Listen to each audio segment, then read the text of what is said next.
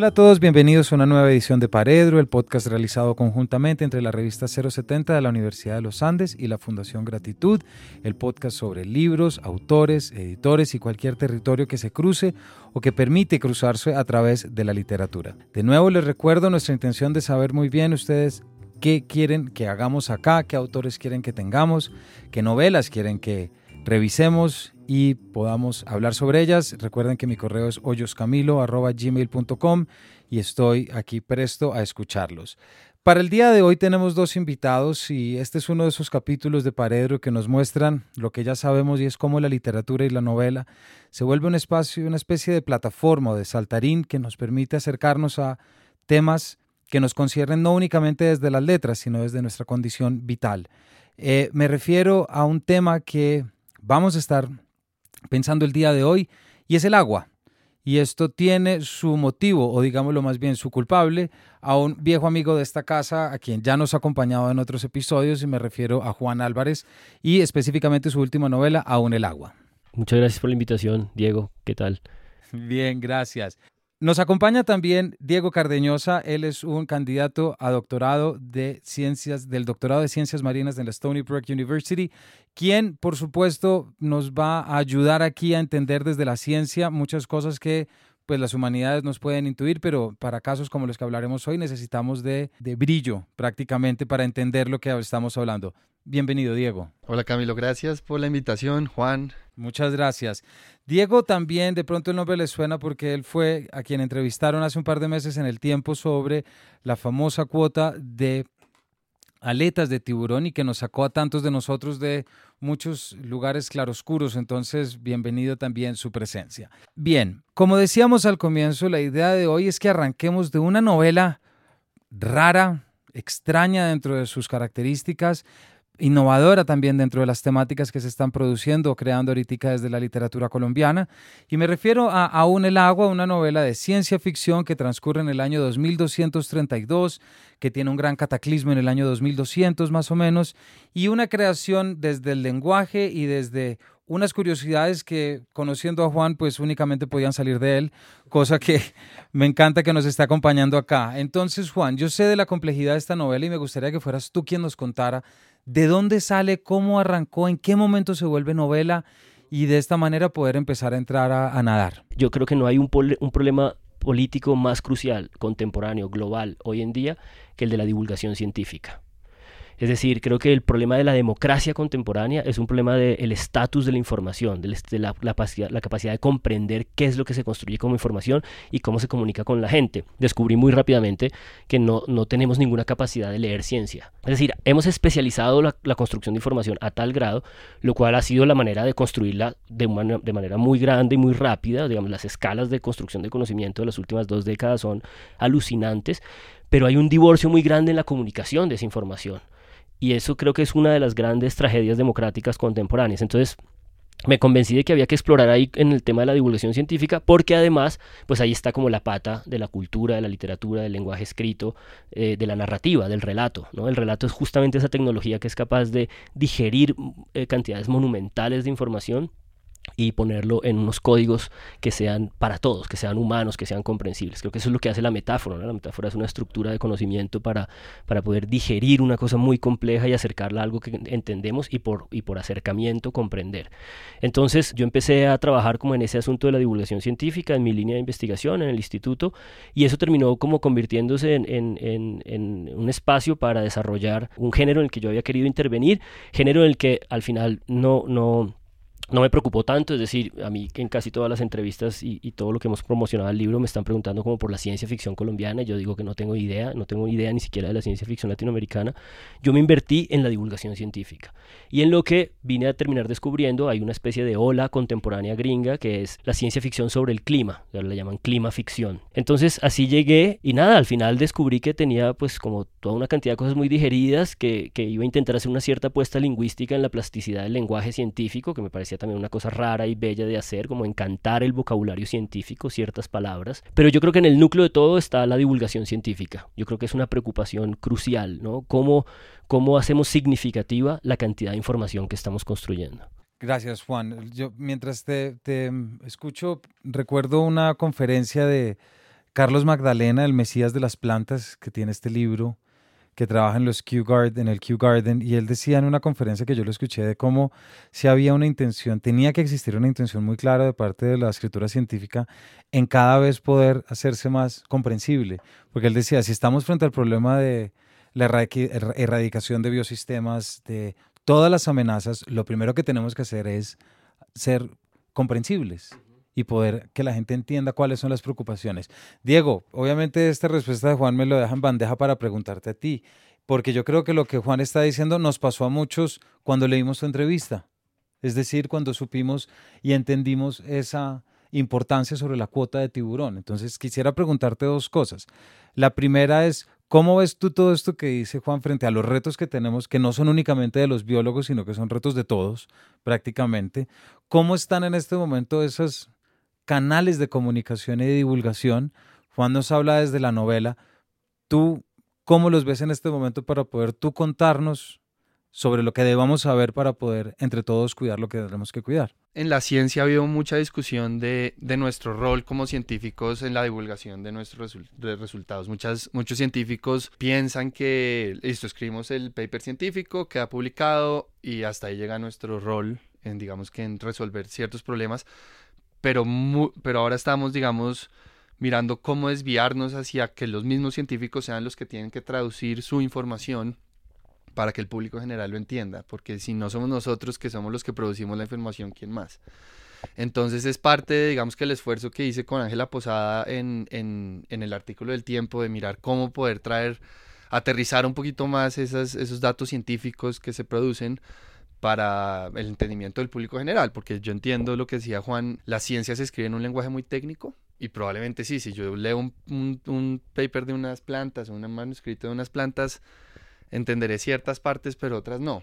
Entonces, si yo no lo puedo entender, ¿cómo vamos a esperar que el público general lo entienda si no es un, digamos que una, una parte de, del día a día del, ciudadano a pie, de a pie? Entonces, em, creo que sí, como científicos tenemos esa, esa gran oportunidad en este momento y también como el deber de, de llevar un poquito esa información un poquito más digerida para que sea fácilmente eh, divulgada entre la comunidad.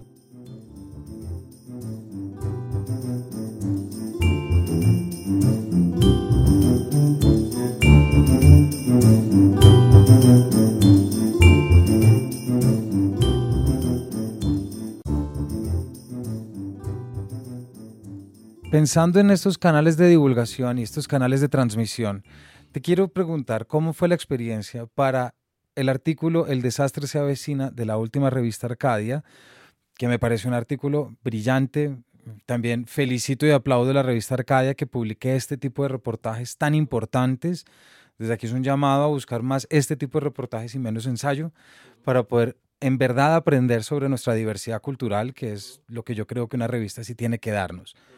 ¿Cómo fue la experiencia? Es decir, ¿cómo fue saltar de la, del sano ensimismamiento de la novela a de repente ir a hablar tus entrevistas con líderes, empaparte? ¿Hubo alguna epifanía literaria en medio? Es decir, ¿hubo algo que te permitió pensar qué hacemos con una novela cuando vamos a los territorios? Porque yo creo que viste mucho y tuviste muchas gafas puestas y esas gafas son las que queremos que saques acá. Yo antes de contestar hago también celebración de esta decisión eh, que esperamos que la revista honre y es que declararon que se van a dedicar todo el año un poco a, esta, a este cubrimiento medioambiental porque además en la reflexión que produjo todo el reportaje y todo el ejercicio como de, de, de viraje o de, o de eh, acercamiento de la revista a esto, yo creo que hay una declaración en el reportaje en particular que es como nuclear y es de María José Sanín, una profesora antioqueña experta como en todo el asunto de, botánica de la que se extrae información para comprender geología. Yo no sé eso exactamente qué significa, pero sé que ella saca el ADN de las plantas para entender como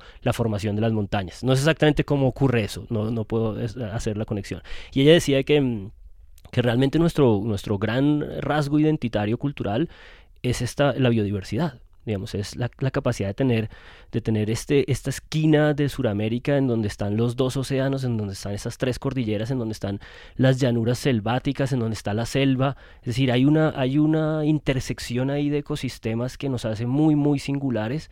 Em, y que estamos en un momento muy, muy crítico, porque como bien lo describía Diego, hay una carrera salvaje entre en la devoción científica por empezar a construir una información que por ser un país en guerra y un país pobre llevamos 200 años como república sin poder construir, si tenemos muy, muy poca información sobre... Em, la materialidad y la especificidad de, nuestros ecosistemas y al mismo tiempo eh, pues toda la voracidad predadora que hay por esta idea de desarrollo. En este momento en el país hay 14 puertos aprobados. Canadá funciona con dos puertos y unas cositas pequeñas que son muelles, pero no hay ninguna lógica global en este momento que esté yendo hacia la diversificación de puertos y más bien hacia la concentración, porque los barcos contaminan más que los aviones. Entonces, como que, y el barco igual viene de muy lejos, como que se orienta hacia un punto muy fácil. No hay ninguna razón para tener 14 puertos y desarrollar tres en el Urabá y quieren abrir otro en Taganga y el que querían hacer en Tribugá o quieren hacer en Tribugá. La única razón sería que hubiera una, una demanda de puertos que digamos que dijera necesitamos 14 puertos, claro. pero está claro que en Colombia estamos sobreofertados. Claro, uno tiene 14 puertos, o sea, uno tiene más puertos o más capacidad de puerto porque o entran más cosas o salen más cosas. Y en el país no hay una política de producción de bienes industriales para exportar. Es decir, aquí cada vez crecemos muy poquito en ese sentido. Aquí no estamos haciendo industria, no hay un desarrollo industrial real. ¿Qué, qué saldría por ahí entonces? Y todos los científicos con los que yo he conversado en los últimos dos, tres años tienen claro que lo que saldría por ahí son recursos naturales. Saldría madera, saldría oro, saldría especie. Y los mismos chinos ya lo han hecho en otros lugares del planeta y los mismos chinos lo han declarado y la mayoría de estos puertos son consorcios que se están haciendo con los chinos. Y, y, en todas las en todas las eh, entrevistas con empresarios aparece y no es como una no es una lógica como de, de, negación como de la capacidad de desarrollo o, de empresa, o el empresariado tal es un problema de racionalidad de las cosas no y no tiene sentido racional construir tantos puertos Claro, no, y, digamos que la parte de los chinos es un arma a doble filo. Acabamos de ver cómo construyeron un hospital en 10 días, o sea, sí son los mejores en infraestructura. Se acaban de ganar el metro de Bogotá, van a ser el metro de Bogotá. ninguna discusión. Pero cuando digo de arma de doble filo, ahorita hicieron un reportaje, bueno, ahorita no, hace unos años, en Bolivia, donde, donde una empresa de construcción china fue a hacer unos puentes en, en Bolivia, pero entre los trabajadores chinos se eh, organizaron para contratar cazadores furtivos de jaguar para conseguir sus colmillos y sus, bueno, todo lo que, las pieles y todo lo que se trafica, digamos, ilegalmente hacia, hacia China. Y hubo una reducción significativa de la población de jaguares en Bolivia simplemente por la entrada de empresas chinas de infraestructura. Eh, que venían a construir carreteras. Exacto. Imagínate unas que vienen a construir puertos. Un puerto en un sitio tan biodiverso como, como Tribugay, como el Chocó. Eh, digamos que eso es una de las cosas que yo como científico y como amante de la naturaleza es como lo que más me preocupa. Eh, armar un puerto de, ese tamaño para sacar toda la biodiversidad del Chocó es, es algo que uno no puede como entender. Sí, además es brutal porque detrás de todo el discurso está la idea de que como no hay progreso en Chocó, hay solo pobreza en Chocó, pues lo que falta que llegue es el modelo de desarrollo andino del centro de las ciudades. Y ese modelo, pues es el modelo de Buenaventura, ya ha resultado más problemático que exitoso.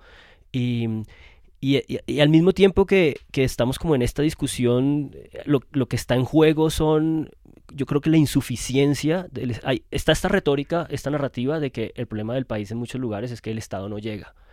Pero el punto es que es un estado bastante paquidérmico, bastante obsoleto, bastante desbordado por las ciudadanías, por las ciudadanías territoriales, por las ciudadanías urbanas y en general en términos globales creo que el Estado, la noción de Estado, las naciones han ido probando que no son capaces de enfrentar el cambio climático.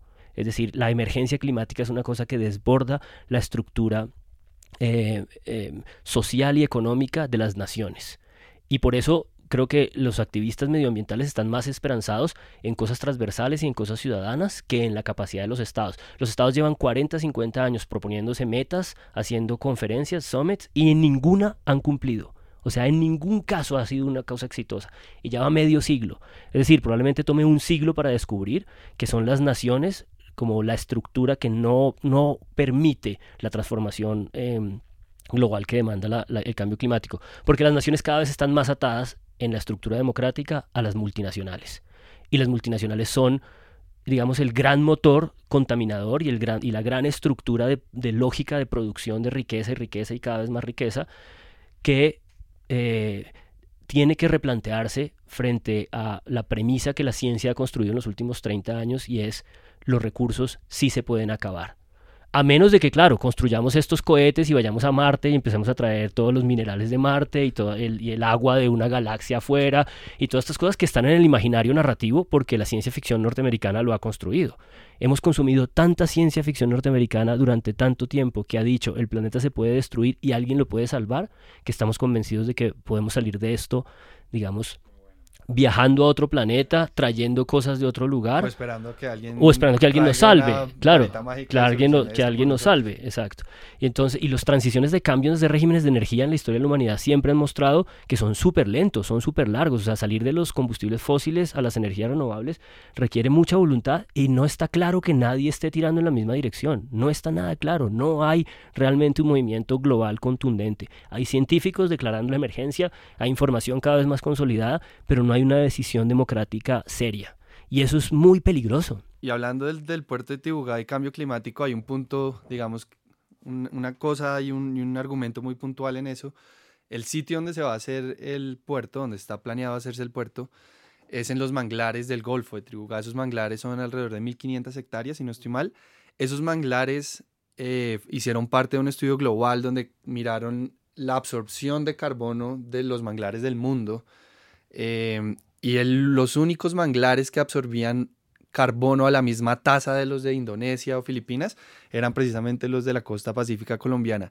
En ningún lugar de todo Norteamérica, Centroamérica, Suramérica, Europa y África hay unos manglares que absorban tanto carbono como los que quieren eh, sacar en el Chocó. Entonces ahí también hay que tener en cuenta el cambio climático. No por tomar una hectárea de manglar en el Chocó podría estar tumbando 100 o 1000 hectáreas de otros manglares en otro lugar y el, y el digamos que el, el impacto en absorción de carbono sería el mismo. Entonces esas hectáreas, aunque 1500 puede ser poquito, si uno piensa que son tienen poquitas, un, tienen un, un, rol ecológico altísimo. No, y el rol de producción de alimento, porque ahí aparecen, todas las especies se aparean ahí, el, el, el control de la erosión, porque ellas ayudan a que el, intercambio de las aguas esté ahí como balanceado y esa sierranía no se venga encima. Es decir, son una cantidad de cosas que creo que la propia economía de mercado, la propia lógica capitalista, cada vez mide mejor y cada vez trata de comprender mejor. Es lo que se conoce como servicios ecosistémicos. La idea de que la naturaleza piecitas muy, muy minúsculas de naturaleza tienen, producen unos servicios que apenas podemos empezar a comprender y a valorar y que han sido como obviados en la ecuación económica de desarrollo desde, desde, desde, la, desde la revolución industrial. Llevamos dos, tres siglos produciendo riqueza, produciendo eh, comodidad, sin tener en cuenta ese costo de destrucción. Y ese costo de destrucción se nos está devolviendo de una manera salvaje y es un precio que ahora hay que empezar a calcular y que empezándolo a calcular es que todas estas cosas empiezan a parecer insensatas. Construir un puerto entre Bugá es una estupidez monumental. Monumental porque es más barato ampliar el de Buenaventura, porque haría básicamente lo mismo, porque ya hay un puerto ahí. Ahora, el de Tribuga llevan 30 años soñándolo, hay un montón de estudios, hay compes, hay una nación que ha construido un relato de cómo va a sacar del Chocó a la pobreza si construye cosas de desarrollo de esta naturaleza. Y lo que van a hacer puede ser una cosa, pero desastrosa. Claro, ahorita, ahorita que estabas mencionando lo de los servicios ecosistémicos, de hecho sí es una rama que se está eh, eh, explorando ahorita bastante, pero ahí también entramos, digamos, en un problema, digámoslo así, filosófico que se está manejando ahorita en la ciencia y, en, y digamos que en el campo de la conservación. ¿Qué, qué hay que conservar y por qué? Entonces, muchas veces les tratamos de dar roles ecológicos a las especies, que sin esas especies el ecosistema se va a colapsar, o el servicio ecosistémico, pero ¿y si una especie no nos da, no la necesitamos como tal, o no nos da ese recurso económico, es una razón para dejarla ir, es una reacción para, para la extinción? Entonces, entonces hay que pensar también un poquito desde el lado moral, como si una especie no nos da un servicio ecosistémico que lo podamos monetizar, es una especie que podemos dejar ir. Es, digamos que... Y yo, yo a eso también acotaría diciendo, si hay una especie a la que no podemos calcularle de manera eh, expedita o simple su valor ecosistémico, como por ejemplo ya pasó con las ballenas. Las ballenas está muy claro que son, que hacen parte de todo el, el ciclo eh, de zooplancton, fitoplancton en el, en, el, en el, océano y por lo tanto del, reductor de, emisiones de carbono más importante que hay en el planeta, que es el océano. El océano, eso que está ahí lleno de agua, aparentemente comprendido por la conversión con científicos, es el bosque más importante de todos los bosques, porque ahí se, ahí se produce el 50% del oxígeno del planeta. Y en ese orden de idea las ballenas son como cruciales. Y además las ballenas ya construimos esta conexión emotiva con el canto, y ese canto de ballenas es una historia muy famosa de cómo unos divulgadores cuando lograron grabar ese canto fue que generaron una conexión empática como con la gente y hace 30 años fue que empezamos como a dejar de matar ballenas. Pero la pregunta sobre esas especies que no le podamos calcular el servicio ecosistémico rápido es que quizás no tenemos suficiente capacidad para construir esa información. O sea, no tenemos suficiente, suficiente sofisticación. Yo creo que hay un grado de escala de cosas del planeta que todavía cuesta mucho comprender. Sí, pero hoy en día podemos pensar en una especie que todos conocemos, el oso polar. El oso polar se extingue mañana y en la sociedad nos da lo mismo. Podemos seguir viviendo y haciendo exactamente lo que estamos haciendo, viviendo como lo estamos haciendo sin el oso polar. Eso no es una razón para dejarlo ir, ¿no? Eh, simplemente es que hay además de los servicios ecosistémicos y lo que la naturaleza nos provee en, estos servicios, sino que hay una razón moral para pues compartimos un mundo claro porque porque la lógica la lógica de los servicios ecosistémicos es quién está midiendo quién a quién se le está prestando ese servicio en el fondo a nosotros a la especie sapiens. O sea es de nuevo la especie sapiens inventando una categoría de nueva relación con la naturaleza mediada por la economía de mercado eh, porque sin la economía de mercado hay mucha gente que sostiene esto no vamos a salir adelante, es decir, hasta que sea más costoso y podamos calcular eh, la destrucción de la naturaleza, vamos a empezar a, calcular lo que cuesta, lo que, lo, pero es cierto, detrás de esto está la lógica de los sapiens resolviendo, y eso por ejemplo en, la, en el conocimiento indígena, en las posturas indígenas de la, de la vida y de la existencia, pues es una cosa muy distinta, ¿no? Y eso es un acervo cultural de información que apenas hemos explorado. O sea, porque hasta cierto punto además la lógica con ellos ha sido permitirles aislarse en sus lugares y, más, y mantenerlos como respetados y, más o menos distantes. Y yo creo que un diálogo con, las, con, con el conocimiento indígena es crucial, pero es difícil de construir porque somos sociedades muy, muy tercas.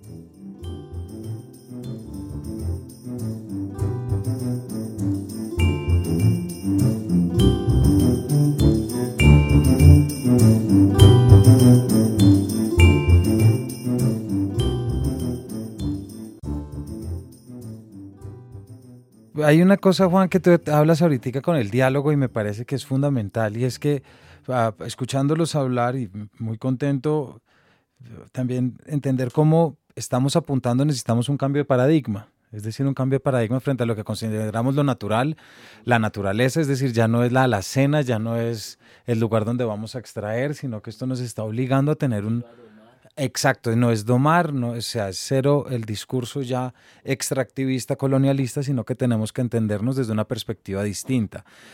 Por ejemplo, voy a hablar de un tema y, dentro de estos cambios de paradigmas, el director de cine Simón Hernández está trabajando ahorita en un proyecto muy interesante con Simón Mejía de Bomba Estéreo, un documental que es Río Sonoro, y ellos estaban haciendo el proceso a través del cual querían rescatar y registrar mucha de la música que se escucha en la cuenca del río Magdalena. Y después de una toma que se iba un músico, la toma deja ver una esquina del Magdalena absolutamente vuelta a nada por plástico, por basura. Y ese es el momento en el que ellos dicen, oiga, este documental tiene que cambiar, porque si queremos proteger la música, lo primero que tenemos que hacer es proteger el agua. Entonces, lo que les quiero preguntar ahora es, ¿Cómo hacemos para aportar al cambio de paradigma que necesitamos que el ciudadano de a pie tenga para entender que ese oso polar efectivamente a mí me, importa y me, tiene algún motivo? Y quiero hacerse las preguntas desde acá, porque para nosotros tres aquí puede ser claro o no. Eh, ¿Por qué es buena la biodiversidad? ¿Por qué es buena la diferencia? ¿Cómo entiendes tú, Diego y Juan? ¿Cómo entiendes tú también, desde la experiencia que has llevado, cómo explicar la importancia de la diversidad frente a algo como Tribuga? Es decir, yo como ciudadano de Bogotá, ¿de qué manera me veo afectado positivamente por la diversidad que tengo a cientos de kilómetros?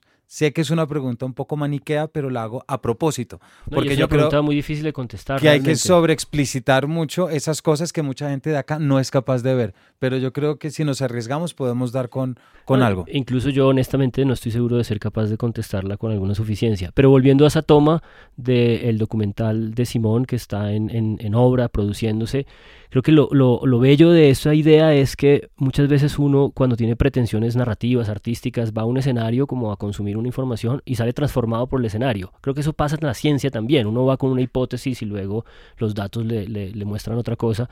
Y, y, yo creo que parte de, de, la transformación de paradigmas pasa por eh, el, cambio de narrativas y de acercamientos de relato a esos escenarios. Yo creo que la literatura, la ficción, pero también, digamos, la reportería medioambiental, todas estas cosas hacen tareas relativamente distintas. Volviendo un poco a la primera pregunta que me hiciste que no contesté. Yo creo que la novela es como un bajo mucho más distante y mucho más, eh, mucho más difícil de conectar con las realidades contemporáneas, pero yo creo que parte de lo que la literatura hace es anticipar las posibilidades de futuro. Y yo creo, insisto, que hemos consumido tanta ciencia ficción que es capaz de destruir y salvar el mundo, que de algún modo operamos en ese esquema metafórico de pensamiento. Y eso determina muchos de nuestros comportamientos. Y un poco lo que yo, lo que yo quería hacer con la novela y lo que yo creo que cierta ciencia ficción o clima ficción desde América Latina, lugares de biopoder distintos al primer mundo. No hemos aquí discutido sobre cómo eh, el consumo de un ciudadano del primer mundo es un consumo muy distinto en términos de la huella ambiental a un ciudadano del tercer mundo. Em, yo creo que ese ejercicio de plantear nuevos futuros, nuevas realidades, de, empezar a imaginar un mundo distinto desde relatos de otras culturas y de otros lugares distintos al primer mundo anglosajón, donde la economía de mercado y la construcción de conocimiento científico son como paradigmas, es crucial. Y por eso yo creo que la novela, hasta cierto punto, me gusta pensar a mí, era una especie de provocación también y de respuesta a toda la ciencia ficción em, que va a salvar el mundo. En, Aún el agua, al final hay un cierto giro esperanzador, pero hay una comprensión de escalas de tiempo y dicen, no, aquí logramos dar un quiebre de algo, pero hay que esperar siglos a que esto vuelva a recuperarse como ciclo del agua, ¿no? Porque el ciclo del agua se, se se, trunca. Y la respuesta sobre la biodiversidad voy a dejársela al señor científico. Pues la respuesta sobre la biodiversidad uno la puede desde el, punto científico porque es importante la resiliencia del ecosistema. Entre más especies, más resiliente es un ecosistema. Em, entre más, digamos, acabamos las especies, esa resiliencia se va disminuyendo hasta que el ecosistema colapsa. Entonces, digamos que la biodiversidad tiene un, una importancia en la estructura de los ecosistemas. Pero más allá de eso, uno se pone a pensar y a, mí no, no me imagino un niño en su infancia donde no haya tenido un animal favorito. O sea, cualquier persona uno le pregunta cuál fue su animal favorito de infancia y siempre tenemos uno, siempre tuvimos un muñeco de ese animal y siempre nos importó ese animal de alguna forma. Pero de algún momento, digamos, mientras, mientras crecemos, pareciera que, que perdemos un poquito esa conexión con el mundo natural y con el mundo salvaje. Y digamos que esa desconexión yo no la había visto antes como en un ejemplo tan claro como lo que pasó el año pasado con, con Notre Dame y con el Amazonas. Notre Dame se quemó creo que el abril 15. En 10 días, eh, digamos que Notre Dame en términos históricos y en términos de área, son como 1.8 hectáreas del, lugar. Era una iglesia que tenía 850 eh, años de antigüedad. Y sí, tiene un valor histórico, es visitada por 14, 14 millones de personas anuales, pero en el mismo momento, el mismo día, el Amazonas estaba quemando. Es, digámoslo, se podría hacer, digamos, como un símil, un templo natural que no tenía 850, sino 56 millones de años que se estaba quemando. O sea, estamos perdiendo mucha más historia en el Amazonas que en Notre Dame. Y en el momento de la restauración y de, digamos, que la acción de la sociedad con respecto a los dos eh, eventos simultáneos por fuego, Notre Dame recaudó 850 millones de dólares en 10 días para su restauración, mientras el G7, que son las siete naciones más poderosas del mundo, recaudó 22 millones para la, digamos que la ayuda al Amazonas. Ahí, ahí fue cuando entendí eh, la desconexión que tenemos hoy en, digamos que en el mundo, en la sociedad con el mundo natural. ¿Cómo es posible que, que una iglesia de una hectárea haya recaudado 850 millones de dólares cuando un templo natural como es el Amazonas, 56 millones, 56 millones de años de antigüedad, se están quemando 300 mil hectáreas de bosque eh, y nos importó menos. Entonces ahí, ahí era muy clara esa desconexión y creo que tenemos que volver un poquito a esa raíz, como a sacar ese niño interno que tenemos nosotros de de acordarnos por qué nos importaba eso cuando éramos chiquitos y, y, teníamos todo ese mundo, digamos, de banal de la sociedad moderna un poquito más, más ajeno. Eso, eso que, que, cuentas me hace pensar en una cosa que probablemente no contribuye en nada, tú me corregirás si lo estoy reconstruyendo mal, pero hoy en día hay un pequeño consenso, no es, un, no es una verdad científica, pero hay un cierto consenso sobre qué fue lo que pasó con las otras especies eh, humanoides, yo no sé cómo se llama, o sea, con el nerdental, con... Eh, hay una, los ancestros, hay una serie de especies que estaban como entre el simio y nosotros. Y creo que hay un cierto consenso, una cierta tendencia a estar de acuerdo en que fuimos nosotros los que los exterminamos. O sea, fue el sapiens el que se encargó de desaparecer al nerdental, desaparecer a... Eso, esto está en discusión, está en discusión, no está probado, pero no era una hipótesis que estaba planteada hace 25 o 30 años. Y si eso llega a ser verdad, si eso llega a ser verdad, creo que fuimos nosotros mismos los que ahí, hace miles de años, millones de años, empezamos a destruir nuestro vínculo con, con genético, nuestro vínculo genético con la naturaleza. Porque nosotros no somos otra cosa que células que salen de allí mismo. Pero nosotros tenemos una relación completamente abstracta con la naturaleza de nombre, de conocimiento, de no tenemos una relación física con ella, la gran mayoría de seres humanos del planeta. Y eso creo que es a lo que Diego se estaba refiriendo y creo que el solo hecho de tener que preguntarnos por qué la biodiversidad es importante es una abstracción filosófica que ya nos sacó de un conocimiento corporal que las sociedades ancestrales y las sociedades indígenas ni se preocupan. O sea, cuando uno le pregunta a un, a un indígena por qué el bosque es importante, me lo explicaba María José Sanín, te mira como pero ¿de qué estás hablando? O sea, ¿por qué me preguntas eso? Es casi una pregunta ofensiva, ¿no? Claro, a mí me parece que, digamos, ese chip de esa importancia con el mundo natural lo hemos ido perdiendo, pero todavía está. Y, a mí me pasó, digamos, que una anécdota donde me di cuenta que ese chip sigue estando, digamos, que en, en gente que no tiene nada que ver con el mundo de la conservación. Em, en Hong Kong, cuando yo estaba viendo allá haciendo mi investigación en los mercados de aletas, amigos míos de, de, Bogotá fueron a visitarme y llevábamos ya llevamos 20 años de, de, amistad y ellos saben a lo que me dedico, pero para ellos era muy abstracto, ¿no? Entonces cuando, no, tengo un amigo que trabaja en conservación de tiburones, pero no, no podían llevarlo como por qué lo hace por qué le importa tanto. Y cuando fue un amigo con la esposa, los llevé al centro de los mercados de, de aletas y mercados, digamos que de comida seca eh, marina en Hong Kong donde se ven sacos llenos de caballitos de mar, miles, miles y miles de aletas en las, en las tiendas. Cuando los llevé a caminar, les vi la cara y se voltea a mi amigo, oiga, ahora sí entiendo lo que usted está haciendo. Ahora sí entiendo a, lo que usted se dedica y por favor no pare, pero es por eso, es como esa falta como de contacto. Yo creo que una vez restablecemos como citadinos y como digamos que sociedad moderna un poquito ese contacto con el mundo natural, Valle sea como un desastre como el mercado de aletas de Hong Kong o simplemente ir al Golfo del Tribugá y ver esa majestuosidad, esa selva y esos ríos y llegando, llegando al mar con, con la abundancia que hay en el mar, creo que se puede un poquito como reactivar ese, ese chip interno que tenemos nosotros de conexión con el medio natural.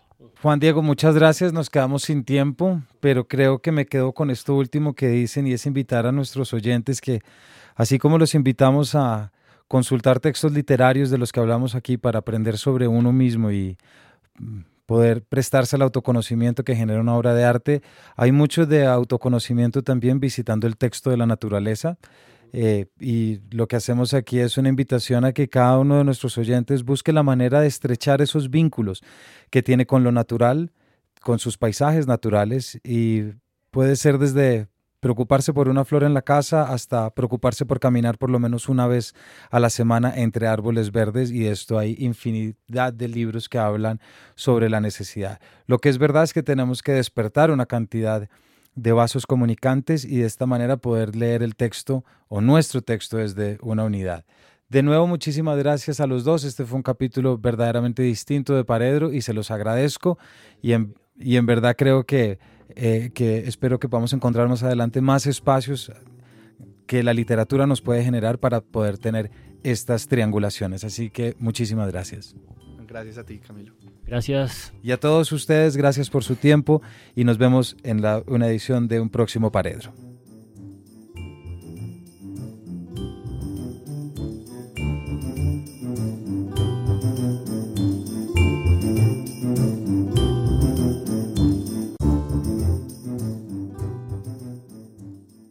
Paredero es un podcast de 070 Podcast hecho en colaboración con la Fundación Gratitud.